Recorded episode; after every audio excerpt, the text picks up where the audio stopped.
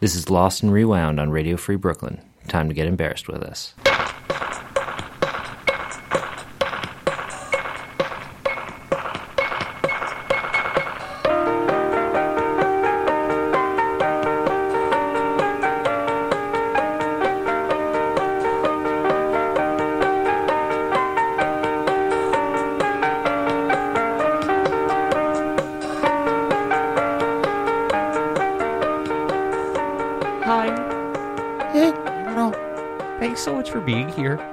God! This is this is the beginning of the show. This is the beginning of Lost and Rewound on Radio Free Brooklyn. My name's Alon. I am the other one. I'm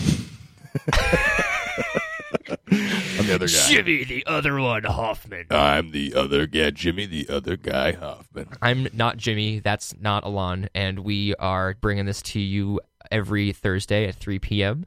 Our website is radiofreebrooklyn.com slash L-A-R, where you can be a sponsor of our show.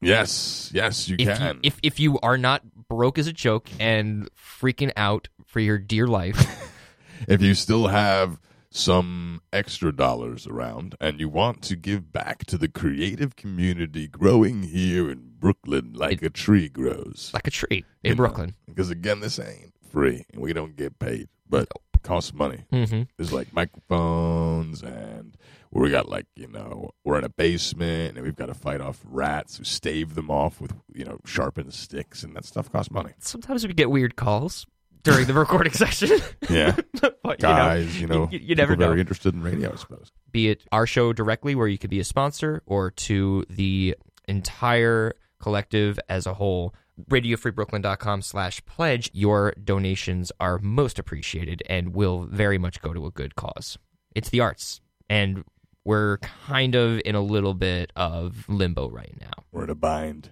we're in a bind We're in a bind. But you know what? I was I was thinking about this. In the times of the greatest struggle is where you learn the most and it's where you get the best art. You know? mm-hmm. We're gonna make it through. We're gonna make it through. we're gonna make it through and we have a really good show for you Come it's our it's our 60th episode this week. Um, we had a 60th episode last week that uh, unfortunately It was a ghost episode. there was a ghost episode. But instead of confusing everybody and being like, "This is our 61st episode," and episode 60 will magically show Yeah. up, well, we're just gonna be simple and you know go down the line as we do. 60 episodes. What better opportunity than to dig back into some completely unpredictable audio clips with a guest that we'll be getting to. right after these messages. We're excited to talk to you.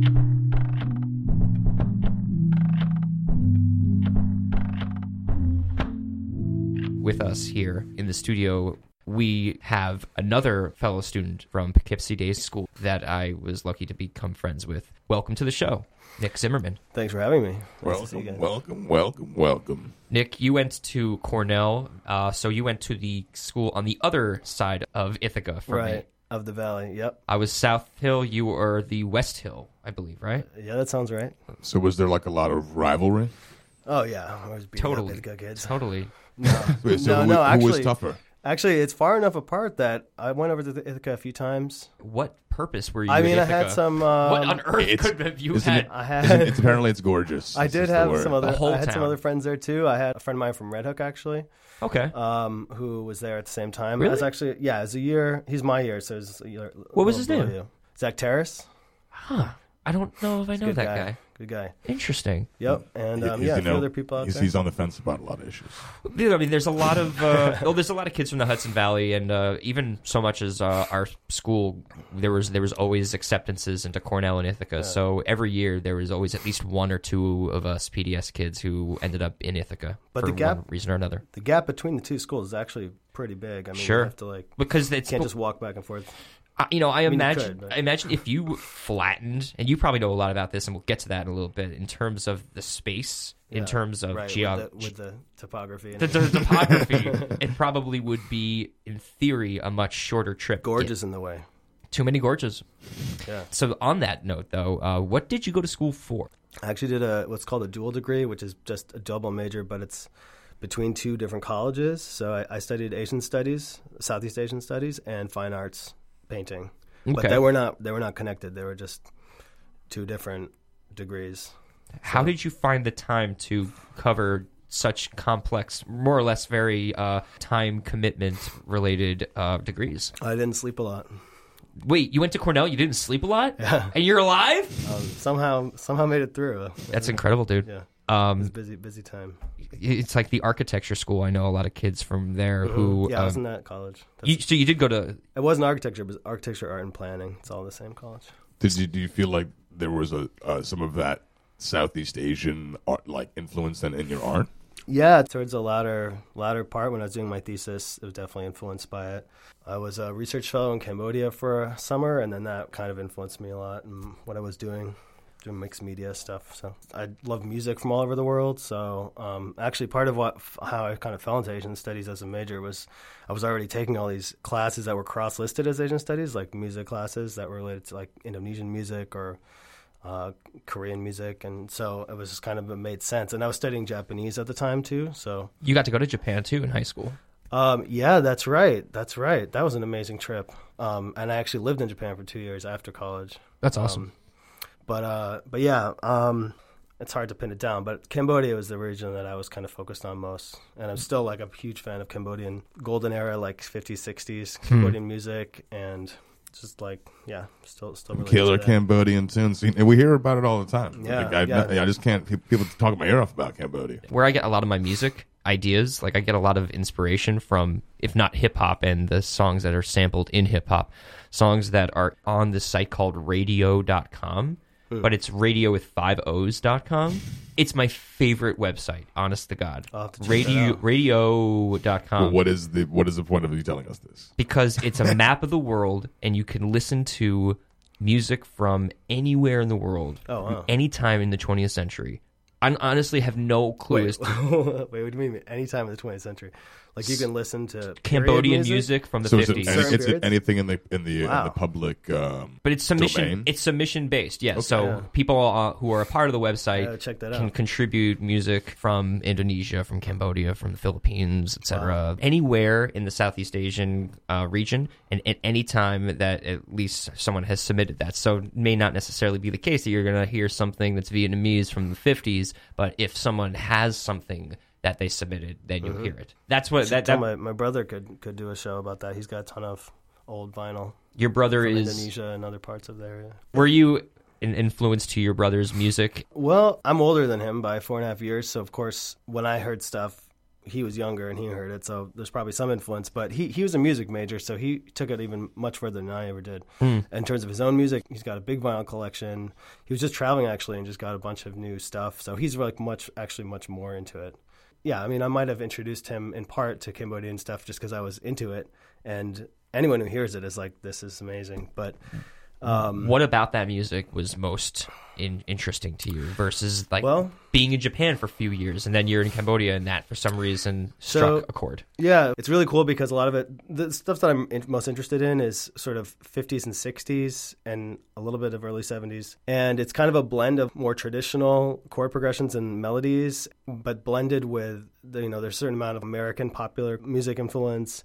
So there's some songs that sound almost like doo-wop or more like soul. It's also like from the time is also has some of those influences. It's just still very Cambodian though. There's like a really traditional vibe to it, like the percussion, the instrumentation.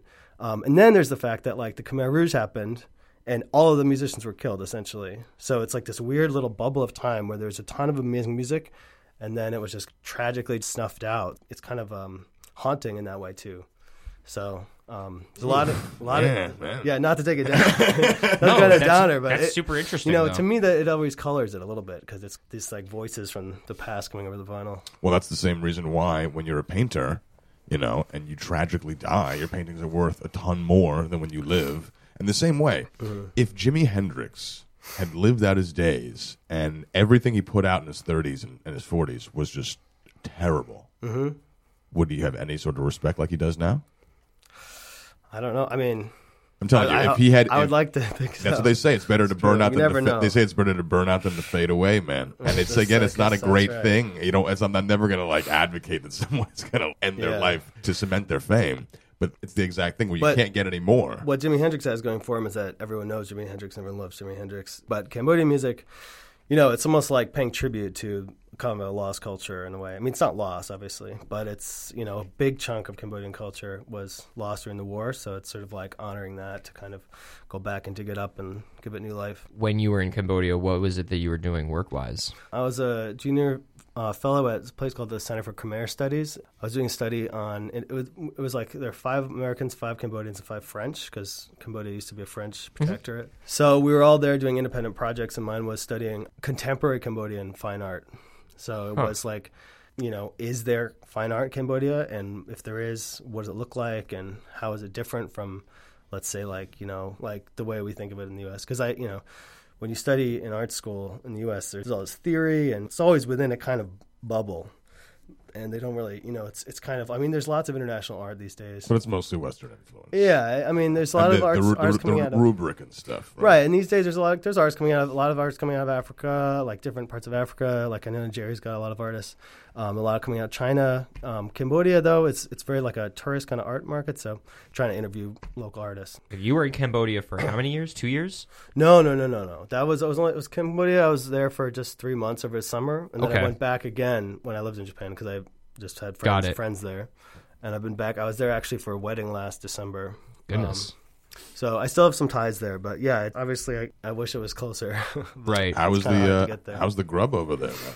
oh, it's good. It's like it's it's hard to get unless you go to somebody's house and they cook it for you, like home cooking. You don't really know Cambodian food. I mean, there's a lot of classic dishes, but a lot of people don't. I feel like don't get the the full the full deal, which is a shame because there's some really great food there. this occasion of which you are here for is uh this isn't like young Nick Zimmerman, but this is very much like an, a very very eager musician DJ Nick Zimmerman. Yeah, it's about 13 to 15 years old. It's it's and, and honestly, when we're doing this show, we are always striving to do as much as we can to dig the oldest that you can possibly find. Yeah. And uh, for full, full disclosure, I I did reach out to you, Nick, about what you had, um, and not really expecting anything uh, other than just like something really awesome. And it turned out that it was awesome. It's from the computer. It's not uh, anything on tape. Yeah, it probably am- did exist on tape at one point. I It- lo- well, all the then original shit. files. What the hell, gone. man? You could have had. They could have had the, the Well, audio. those are all gone, man. ah, what happened to I, them, I had man? to like so I lost everything in 2005. Basically everything I'd done through high school up until that point, That except for like I mean I was really prolific at the time. I have a bunch left, but 90 percent of it's gone. Do you know what I mean? Ever we, since uh, then, we wouldn't be backing here if I lost everything. This the show would, would cease to exist. I know it sucks. I mean, This you know, people are like digital back your media. stuff up, and you're like, huh? No, I know. Well, believe me, I, ever since that happened, it's Now like, it, well, it- fuck- that's how that's how it happens. I'm meticulous about it now, but I mean, it was a blow. So these were ones that I sent you, or ones Yeah. that I did have saved, or they were on something else, and I taped them back, I copied them back, or whatever, whatever it was. Um, they're all post '90s, put it that way. Coming into this interview, we listened to one of your tracks. It's called Wintry Mix. Mm-hmm. Could you tell us a little bit about that? Yeah, sure. Um, so Wintry Mix is really it's it's funny thing back to when I wrote these because yeah, they're all recorded with the computer, but I, I sort of like I had um, a couple little mics I used, and I used to do this. I used to be really obsessed with like making all of my own drum and instrument sounds, and then just having synths. So with Win- Wintry Mix, I, I remember it's weird because I remember recording each of the sounds. Like one of them is like a zip disc going in. If you remember zip discs, um, one of them is like the a sliding door and like a latching sound. It's like a one, I think it's a snare as a latch. Um, and then there's some things that were on my desk, like around where the computer was. I just like hit them and record them and throw them in there. So I think probably like if I don't know, it's often you hear the same sounds in some of the songs because I they were like it was probably hitting the same thing. I'm feeling the rain and the snow. Yeah, it was like when it was like a shitty. I think it was like it was like December. It was like a shitty snowy day. There was like Yeah. that was a. I think it was like s- that sample of the the the lady is I think from QVC or some. Yeah. There's some like really just inside. I got like a total Aphex Twin vibe from this. Yeah, yeah. very, It's- very dissonant. it- Yeah. It's a big influence of mine. Yeah, dissonant and also like a lot. So the problem with a lot of these is that the levels are really shitty. You know, I don't have the original file, so like you'll notice that like that's way too boomy. That one little that synth that's in there, but How did you record these tracks? so I recorded all the individual sound, like percussion sounds and stuff, and tried to. I mean, I don't know how far. Some of them I processed. There was a there was a program called um, Metasynth that would do like um, harmonics and like weird shuffly stuff to process sounds. I also used some like freeware, old school Mac, you know, audio editing, and then I used. I had a bootleg copy of Reason. It was like Reason One, I think. It was a long time ago. Um, Reason, probably Reason One, maybe two, but this is 2001 or 2 This one's 2002, but Right. yeah. So it was like Reason, um, which I still use to this day. I like Reason a lot. Um, it's gotten a lot better, obviously. It's not ideal for. Reason still exists. Yeah, Reason's- yeah. Reason Reason's, is- Reason's still around. Did you use a a Mac thing. when you were growing up, Jimmy? Uh, I used a Mac. Uh, the first year I got a Mac was 2005 Okay. or something like that. Do we know a thing called Kaboom Factory then?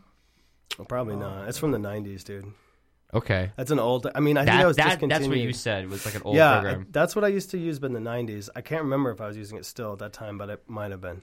Okay. Um, at Reason now I have like Live and some other stuff, but I still use Reason. You know, it's one of those things I'm comfortable with. I've been using it for 15 years. So you before you sent me this whole bunch of songs, these were songs that you listened to before you sent them to me. So you have right you you got you got a chance to preview these before you sent them to me. Yeah, I mean, I didn't. They're not in a particular theme. I just grabbed like a few from a three-year sort of span. What does it mean to you to hear this stuff for the first time? Since this is not the first time you're hearing this Yeah. music, and it is effectively ours uh, for the show and for the listener. But yeah, I listened to them back before I sent them to you just to like make sure they weren't like that the file was working. But yeah, I, I hadn't heard a few of them. I hadn't heard in obviously many years.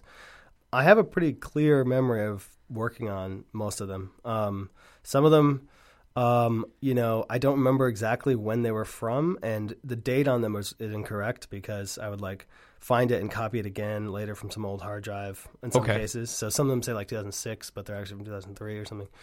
Um, so when that happens, it gets a little confusing. Sometimes things are renamed, but in, for the most part, I mean, I remember I chose ones that I had a clear recollection of how they were made and when. It seems like a lot of these that you're making are well, you have some time off from your very busy studies. I hope Well, that I it, used- it never It- conflicted no. No, Well, it was definitely. I mean, I did use Reason a lot as a procrastination outlet, but Better you than know, better than going on message boards. That's better sure. than hanging out with friends. no, no. I mean, I don't know. I, I did most honestly like most of the ones I sent were probably on like winter break or like some kind of like some kind of break from school. But I did I did do them a lot. Um, you know, while I was in school. We have one uh, that's also from December of 2002 that you uh, have, have uh, time stamped it at least called Our Ant Farm. You want to talk a little bit about Oh, that yeah. before we listen to that? Yeah, uh, I don't know what the statute of limitations on this, but um, there's uh, so I was uh, let's just say Don't go, do it. Go right ahead. This won't offend anybody. It won't. Okay, well, I don't want to, I don't want to incriminate anybody, namely myself. Uh, I mean, I mean, if if you you don't have to Look, say put it what. this way. Yeah. Um, Just put it hanging out, way hanging out with some folks from the homeland. the homeland, the homeland of, Uh, and that is and that is uh, Rhinebeck or Barrytown. Yeah, it's Northern Dutchess. I mean, I don't remember exactly where. This might have been in Barrytown, but anyways, you know, we had some um, chanterelles, some porcinis, some shiitakes, Fair some enough. Yep. And there was a moment uh, where I kind of had there was a sort of like this clarity of vision, and um, I just had this like image of all my friends and family working together in an ant colony, like an ant farm. And just like busy digging, and like everyone's just like happy and busy digging. like a day or two later, I did this. This is embarrassing. It's embarrassing only for the right reasons, as opposed to um to in, be incriminating, I suppose, right? No, yeah, I mean, I, I was just kidding. I don't care. Well, it was a long time ago. it was it was in the days when we were supposed to experiment, Right, exactly. with not just um uh drugs, but with music. and nachos and you know all sorts of things. So much. It's within the bounds of human decency. Exactly. Let's take a listen. Play it.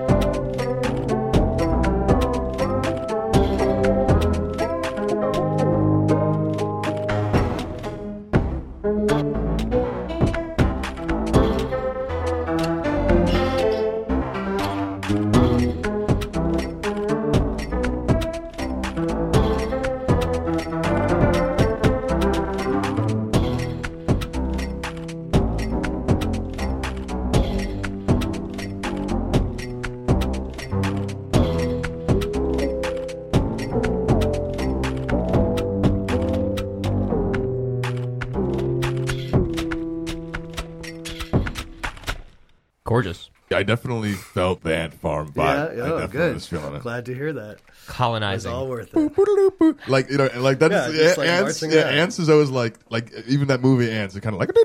I was gonna Yeah, say, do you got a remember that to play. Ants and A Bug's Life came out around the same time? Of course, you don't know, but this is a thing that studios do. You don't know about this. One studio hears another studio's doing a movie that they put a lot of money into, and they go, "Whoa, quick! Like, make one that's exactly the same that they did, so we can do one. We can get people who."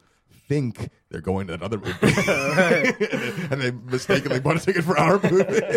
I like to note that Woody Allen voiced the protagonist in that movie in Ants with a Z. Yeah, dude, Ants with the Z is great. Um, I never saw Bug's Life, but Ants Neither with the did Z, I. Sylvester Stallone is in, and so is um Christopher Walken in Ants. Like all, Yeah. all these people, in Really? Ants. and um don't- the I bad missed guy it, is too. um Gene Hackman.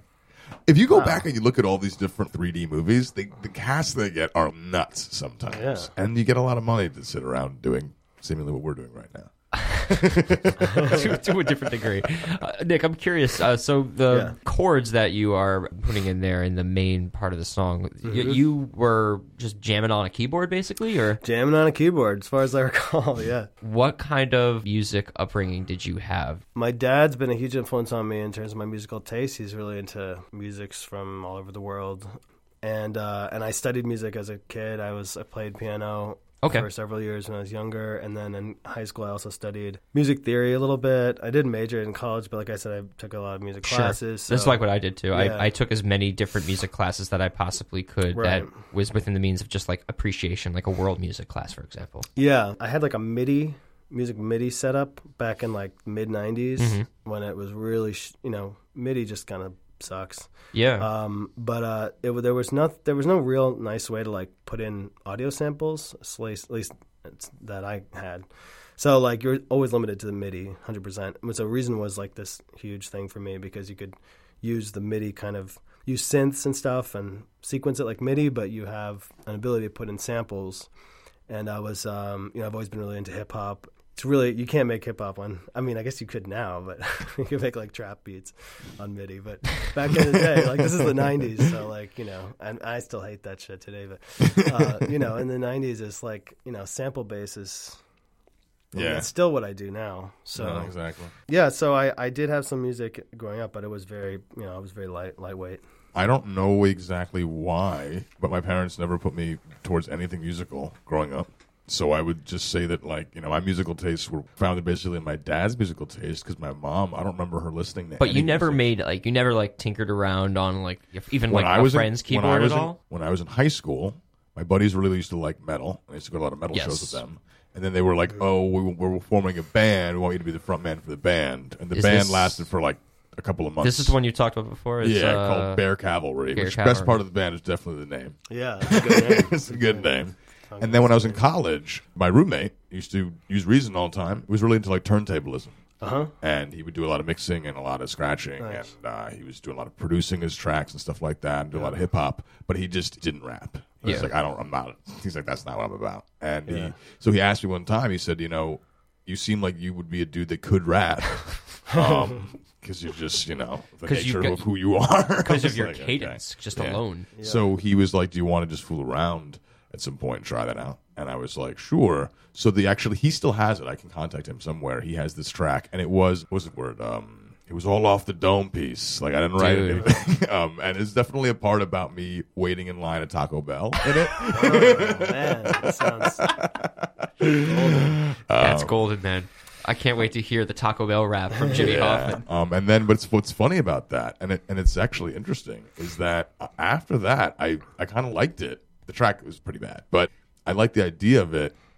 This one thing is like I didn't. I know a lot of rappers. I always wonder like what's their approach to writing lyrics. Do they write it with the song in mind? Do they just write just like stanzas of stuff and then think, okay, I can just like apply this later, or maybe change it around a little bit and tinker with it. It'll work for this, or maybe this will mm-hmm. work for this one, or it'll maybe give me a track this will work with. Yeah. But I started writing like books worth of just rhymes and stuff like that because I tried. I actually did try Mm-hmm. putting tra- tracks together and stuff like that, and I was dog shit. It was just it was bad. Yeah, it was helps bad. It you was got to hard. find a good combo.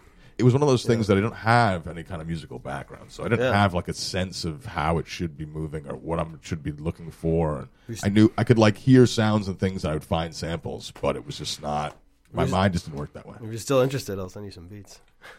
Dude, I was just I've just been thinking about getting back into it. Yeah, all right. So well, there you go. Let's do it, man. Yeah.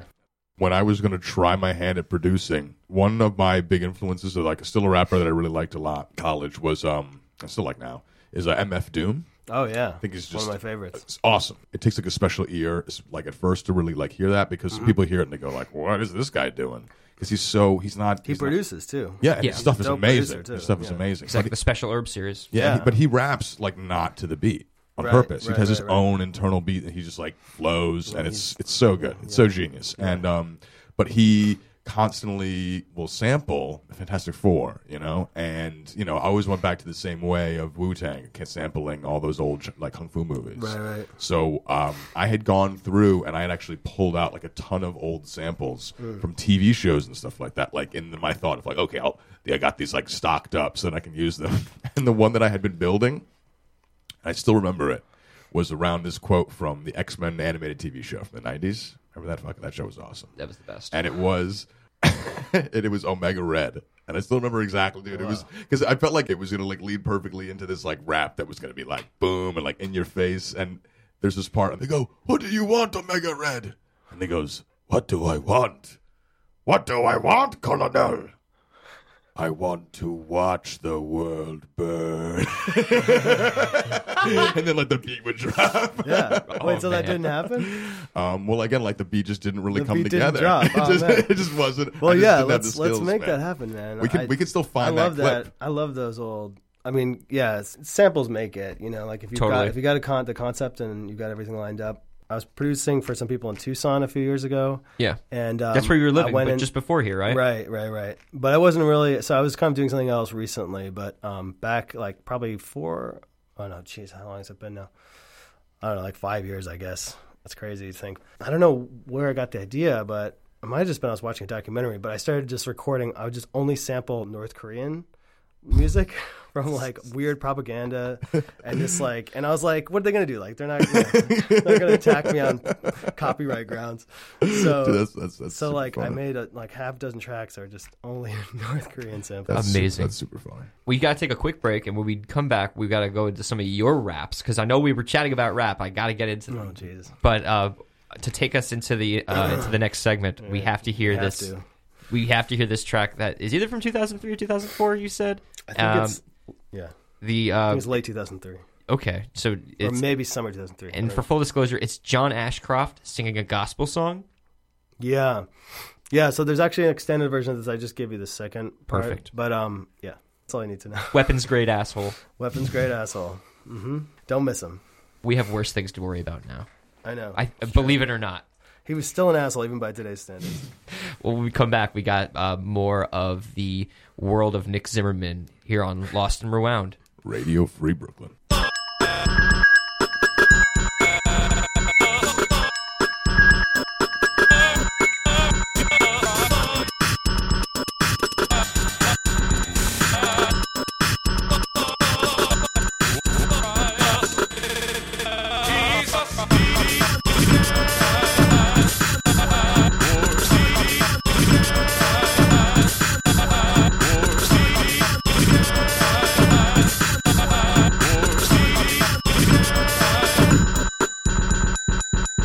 Please don't bring us to war. Please, whatever you do, dude, just don't listen to that motherfucker, Steve Bannon. I hate to be political here, but Wait, so okay, correct me if I'm wrong, but how can Steve Bannon be racist if he's hanging out with Jonny Quest and Hadji? Oh wait, is that race Bannon? oh, I see. I see what you did there. See with the uh, We're- Took me a minute. Yeah. We are here with uh, I'm right there. I'm right there. We're here with my old buddy Nick Zimmerman here on Lost and Rewound. It's been really a pleasure having you here, and uh, we're looking forward to more in this next half. To remind the listener, these are all tracks that you produced on your Mac in the early aughts while you were in college. More or less, I think that's right. There's a one of the ones that I had sent you might have been just from just before college, like uh, early 2002. Mm-hmm. The, the other George W. Bush one. I never would have imagined they'd be playing on the radio 15 years later. But um, you know, they That's weren't. what they weren't, is they- I wasn't. They weren't like masterpieces. They were like throwaway songs. But the ones I've got, so that's what we're. that's what we're listening to.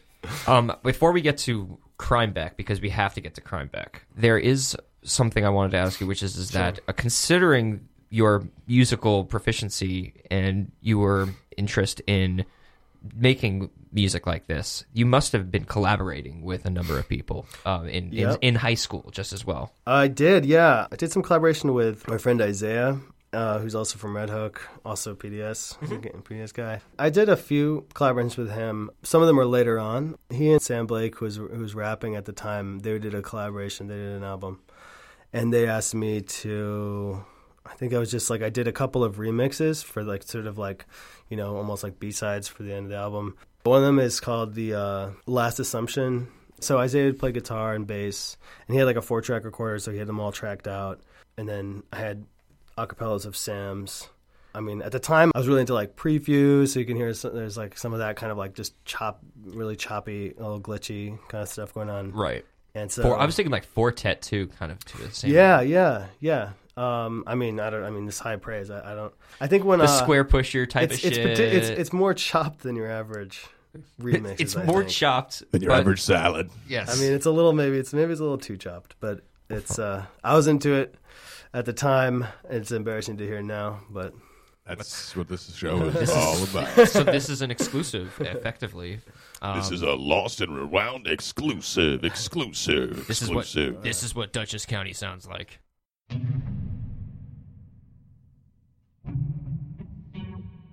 Tight,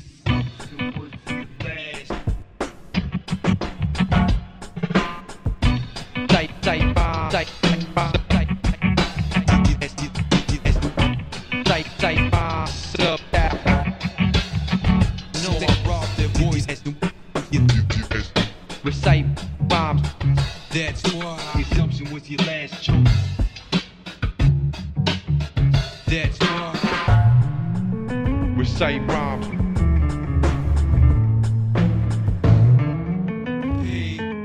Substance style.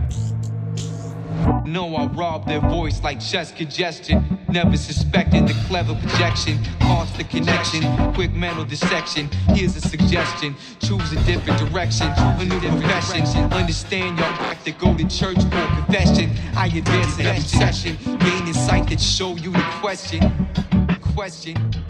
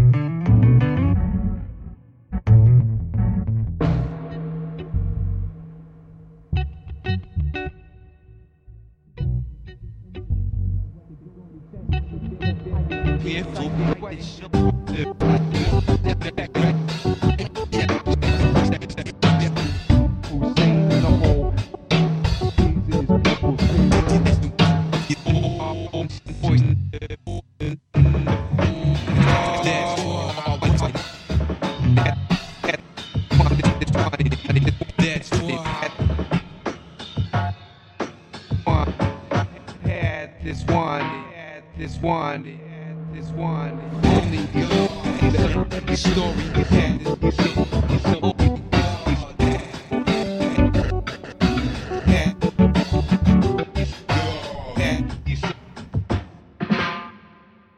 I don't know what there's to be embarrassed about. I mean, I think I, I understand the nature of your um, you know relation to the song and realizing like what you could possibly do now that's better than that. But for someone who's in college, that's incredible, dude.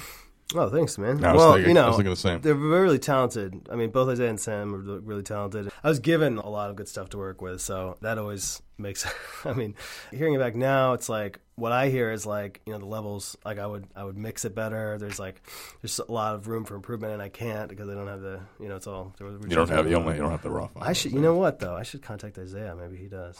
It'd be fun Hey. go back. Yeah, You never know. always happy to Dig have up, uh, dig return. up the originals. Yeah, to dig up the originals, bring it back here, and uh, we always happy to do like live in the studio. Um, you know, we had uh, Eric and Axel do uh, We like the a- brother brother musicians in the studio. Yeah, yeah, yeah. But it's the nature of any artist when you're looking back at your old work. Yeah, you're always right. going to be It's able to see the like flaws mu much more easily Definitely. than someone else can see them. Oh, please. yeah. You know, because I've had times, plenty of times, where I've come off stage and I've been like, "Gosh, I just gave a terrible performance," and I've had someone go, "Wow, that was so great." We are our best critics. I know, everyone's got different tastes to it anyway. So You never did a performance of any of your music. It's all bedroom producing, basically, no, so to speak. I mean, yeah, I never performed. Let's see. No, during this prime time period, definitely not. I did a couple DJ sets when I was in Japan with a friend, and we played some original stuff then. That's awesome. Um, but How was that that was received? that was oh well. I mean, well, it was fun. We it was you know I was living in a boondocks kind of town, so like small cities, small venues. Sure. We played one show in uh, in Osaka that was fun. But Cool. yeah, I mean it was all very low key. It's just for, for for fun. But never performed at all during this whole period of of early 2000s. I don't know how I you know whoever I don't know who I'd perform for, but also pre SoundCloud, so there wasn't really anywhere. How would you have put your music, or did you find a way to put your music up on like a, a social media variety um, site or something? I don't think I did. I mean, Cornell used to have student websites, cornell.edu slash people slash whatever. Sure, like sure, sure, your, sure. Your username. An internal server. Yeah, but it was just for me. Sure. I never promoted or anything. No, I, I- I mean, honestly, probably most of them have never seen the light of day. There is a track here uh, featuring you and your brother, and your brother is, for full disclosure, in a band now, Tobo, Formerly Bobby. formerly Bobby. I'm not. Tobo, formerly Bobby. that's that's like uh, that seems like like roots right there.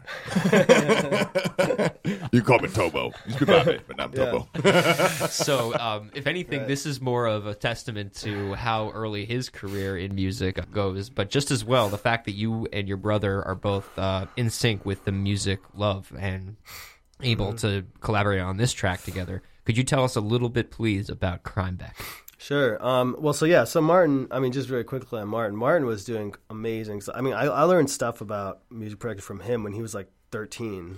That's I mean, awesome. I was 17. And he did a lot of incredible stuff. So I, I got to get him to send you some early stuff of his. He's probably appropriately embarrassed, but it's good. As expected, really good, in my- I think. Yeah, so Crimeback, I don't know what there's to say about this. I guess like people know about Rhinebeck now. It's like a destination, right? It is where Chelsea Clinton got married. Well, so yeah, that was basically like I haven't been back to Rhinebeck since Chelsea Clinton got married there. Seriously. I mean, I've driven. I avoid it like the plague. I've driven through if I have to. I haven't been there in uh, probably eight or nine years. and it's not far from you. You're, you're from Yeah. more like the Red Hook area. Um, So, yeah, but Rhinebeck I- is I right next in- to Red Hook. Right. I grew up in Red Hook, but I also lived for like five, for like six years in Rhinecliff, and then my dad lived in Rhinecliff, and then I spent I lived for one year the final year in high school. He was living in Rhinebeck, so I did have a little taste, and that was when Crimeback was was made. And you know what It was funny so I saw it was inspired. The the, the name was from. When I was a little kid, uh, I remember seeing some graffiti at the Rhinecliff train station. I was probably like six or seven that said "Crimeback," and so for some reason it stuck in my head because it was funny. It's just like uh, uh, Brooklyn with Crooklyn. It's the right Same thing. right except that it's you know rhinebeck but uh no it's funny because rhinecliff when i was first living there was actually kind of i mean i don't know it's rhinecliff it's like a tiny little hamlet but it was a little grimy like i remember seeing two crack deals in the middle of the day and it's hilarious to think of that, that now because Rhinecliff has also become like It's real. super posh. I mean, it, it was always kind of like the uh, Hudson Hamlet. I don't want to say anything bad about Rhinebeck, but Rhinebeck has changed a lot. So nowadays, it's kind of like I guess a touristy kind of antique store town, but it was kind of becoming that. It's always been a little bit, you know, it's been this quaint sort of old Dutch town for a long time. I mean, forever. I Yeah, no, I, I, I remember going on a date at the Beekman Arms, it was which is much- mentioned in yeah, the song. Beekman Arms. So yeah, so it, it used to be just like a quiet, sleepy, quaint little town, and just now it's become very commercialized. As far as I know, I mean, again, I haven't been there a long time. I just I hear things. I hear, I hear things. I hear things. I hear bad things. So yeah, the song's about yeah, they're all. It's like kind of a series of inside jokes. And you are rapping on this. Yeah, I don't know if I should. Should I mention? Should I? Ex- I don't know if I should explain it. Probably not. Well, listen to the song and maybe you'll give context. yeah, sure. Okay, let's Sure, do I it. guess so. Exclusive, exclusive. Yo, dude, I want to do the same thing with Dutchess County.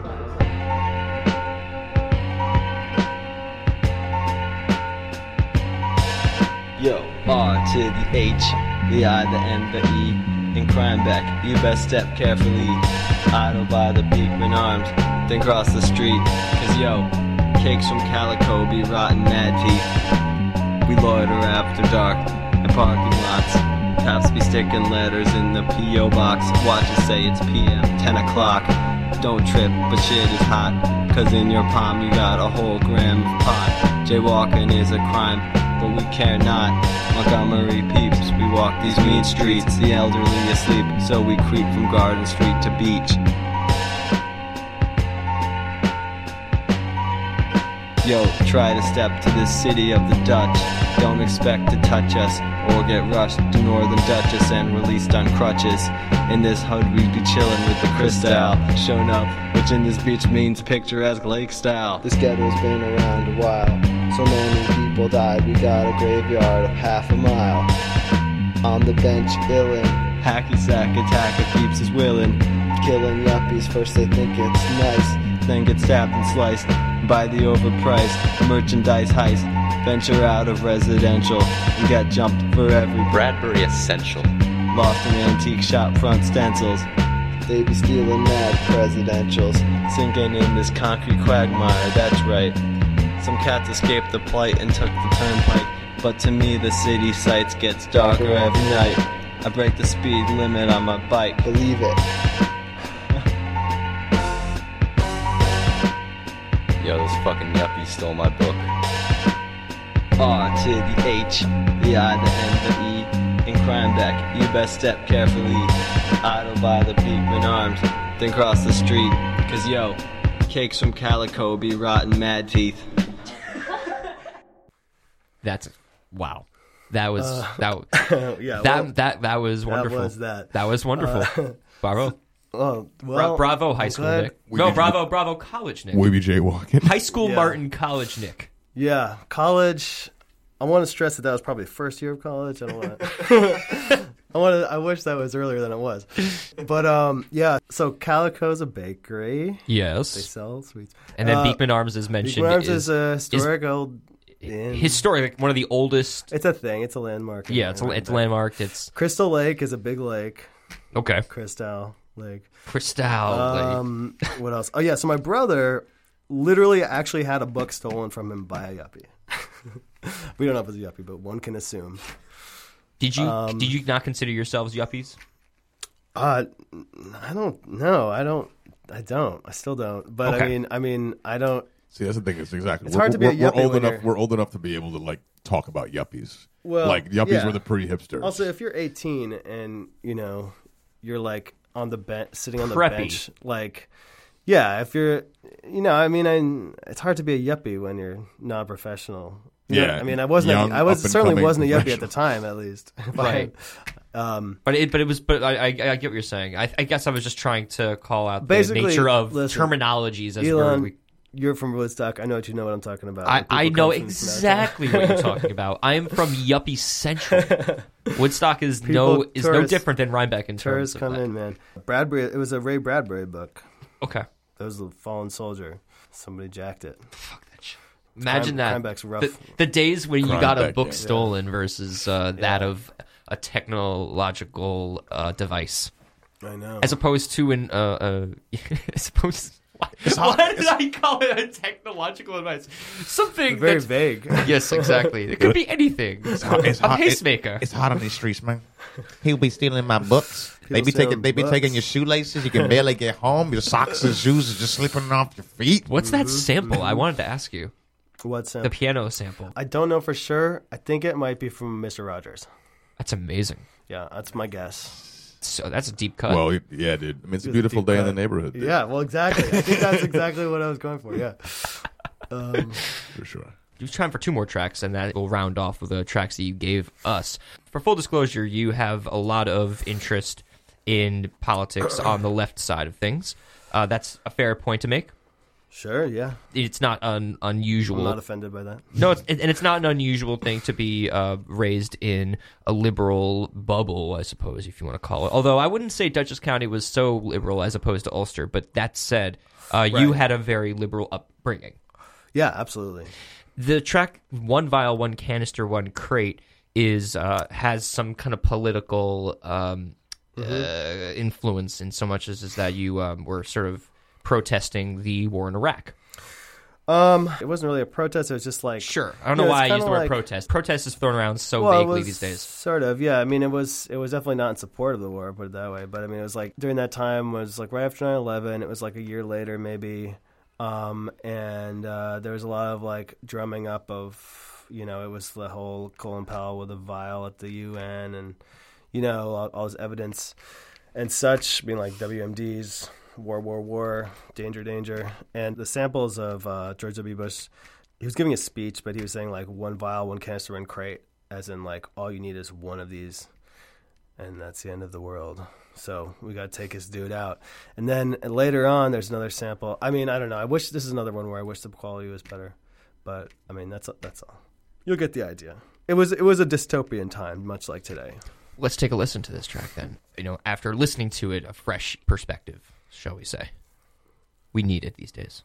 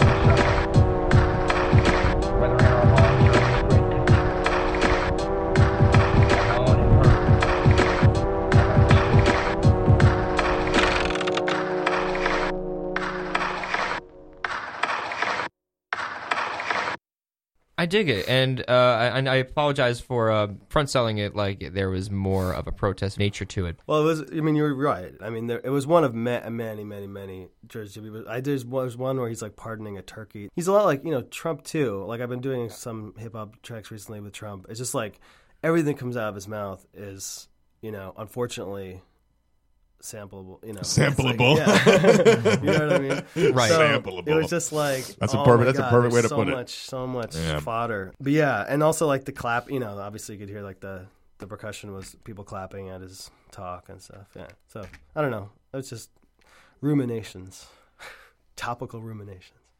Feel like we're kind of going through a little bit of um, history repeating, uh, but yeah, like, but worse. No, I I saw this uh, interview with uh, with Al Gore, and he was saying how like he was going through these phases, like he felt like he was having a PTSD from like the early years of the Bush Cheney House, and it feels like that sometimes, except it's even more and fucking crazy. It's uh, the pendulum swinging, in my opinion. It's uh, always the case where you find yourself um, in a place in time where we're going through history, and then we go one way, and then we go back the other way, and then we Let's go back the other way, and every time we go back one way, it gets more and more um, radical and, and extreme. Right. Yeah, it's like when you're the X Men and you're fighting Magneto. Getting back to you're like yeah. Magneto. You're like, oh, he's pretty bad. Yeah. But then Apocalypse comes around, Right. and you're like, oh, Where does man. Omega Red stand, gosh. though? Is he right. more uh, more ruthless or less ruthless? Um, you know, compared to Magneto and Apocalypse. Well, they all have their own agendas, man. Yes, like Apocalypse wants to enslave all of mankind. Yep. Magneto um, is like in that Malcolm X way, where he's all about mutant rights. So he wants to just down with humans, up with mutants. And then I want to say that Omega Red is about Russia. He's the Russian super, super weapon. So what you're saying He's is he's like Captain America for Russia. Okay. So what you're saying is is that Putin Omega Orange. is yeah, Putin is Omega Red and uh, number 45 would be Apocalypse. Number forty-five. That's what Laurence Fishburne calls him and that's what I'm going to call him if I have to refer him to Ah, I see. I That- see. I see. That's the name. he do, he doesn't get it to fucking get Dude, you know what's his funny name is you, you I- uttered. I, I, my when, my concern. When, I- when you when you say that when you said like number forty five, I'm just thinking well, that's so close to number forty seven, and forty seven is the is the hit. I, I, I think Oh, it's- video game. so number forty. So according, I- I'll, I'll, much just, I'll time left. rattle this quickly uh, on an interview with Laurence Fishburne on the Daily Show.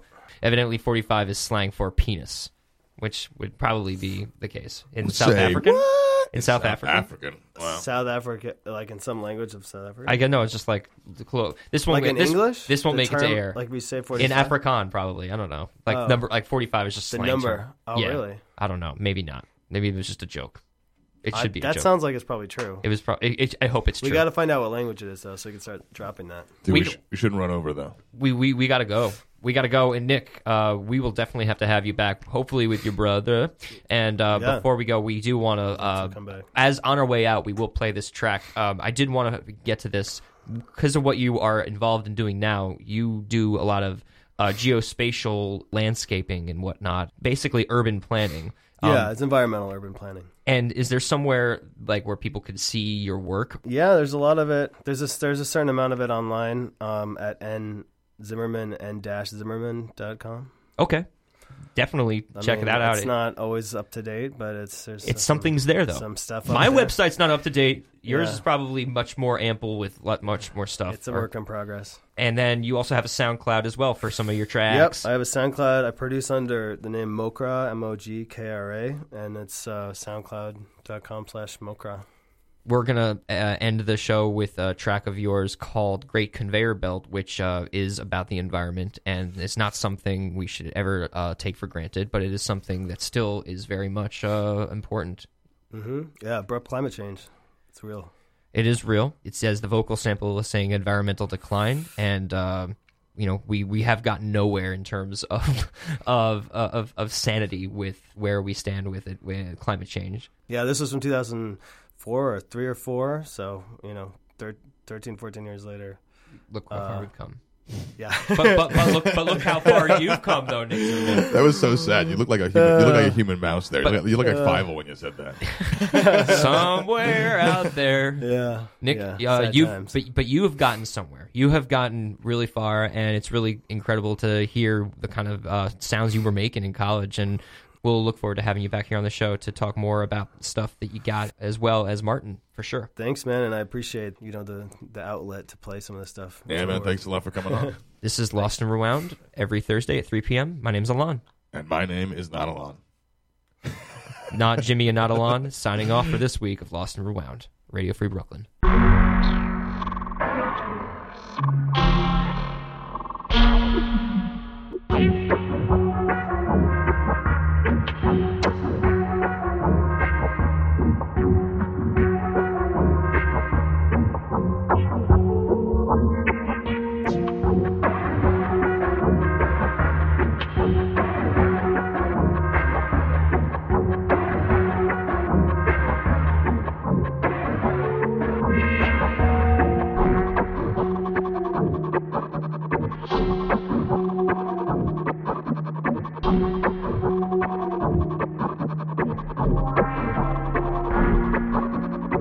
Oh,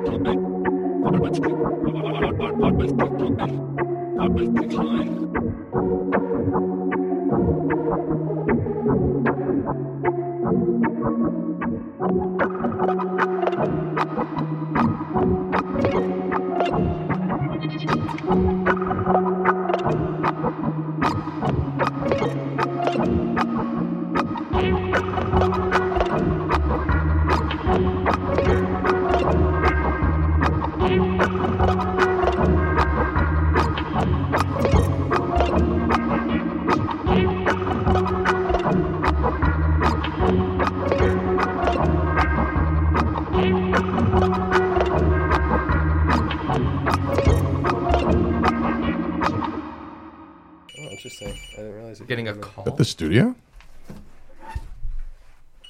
Stop saying. Stop being so friendly. Hello?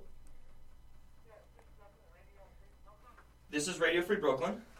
You won. You're the fiftieth caller. Do, do we use CDs?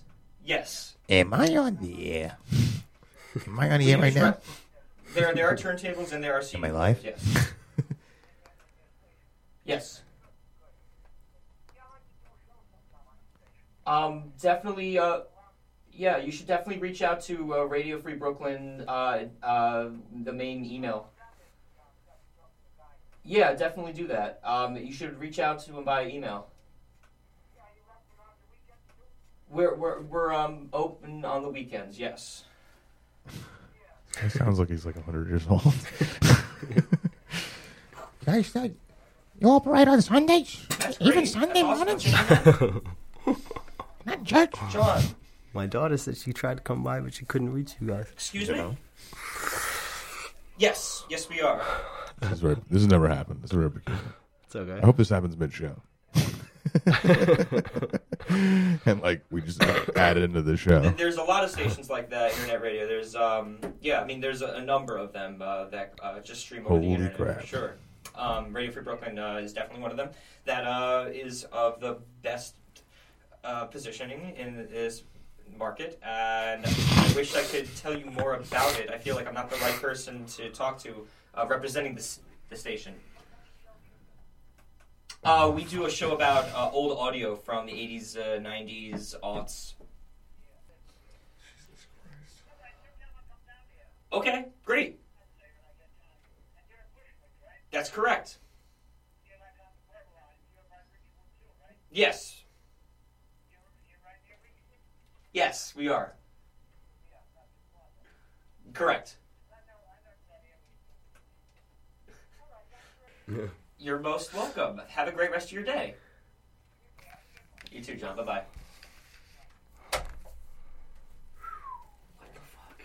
It's literally never happened before. Dude, you were the nicest guy in the world. I would have been like, you know what, Johnny? You know what, Johnny boy? I gotta get off the phone. I got, I got radio stations to run. I got babies to kiss. Dude, you had, you entertained that guy like he was. I I I'm not that nice to my own grandfather.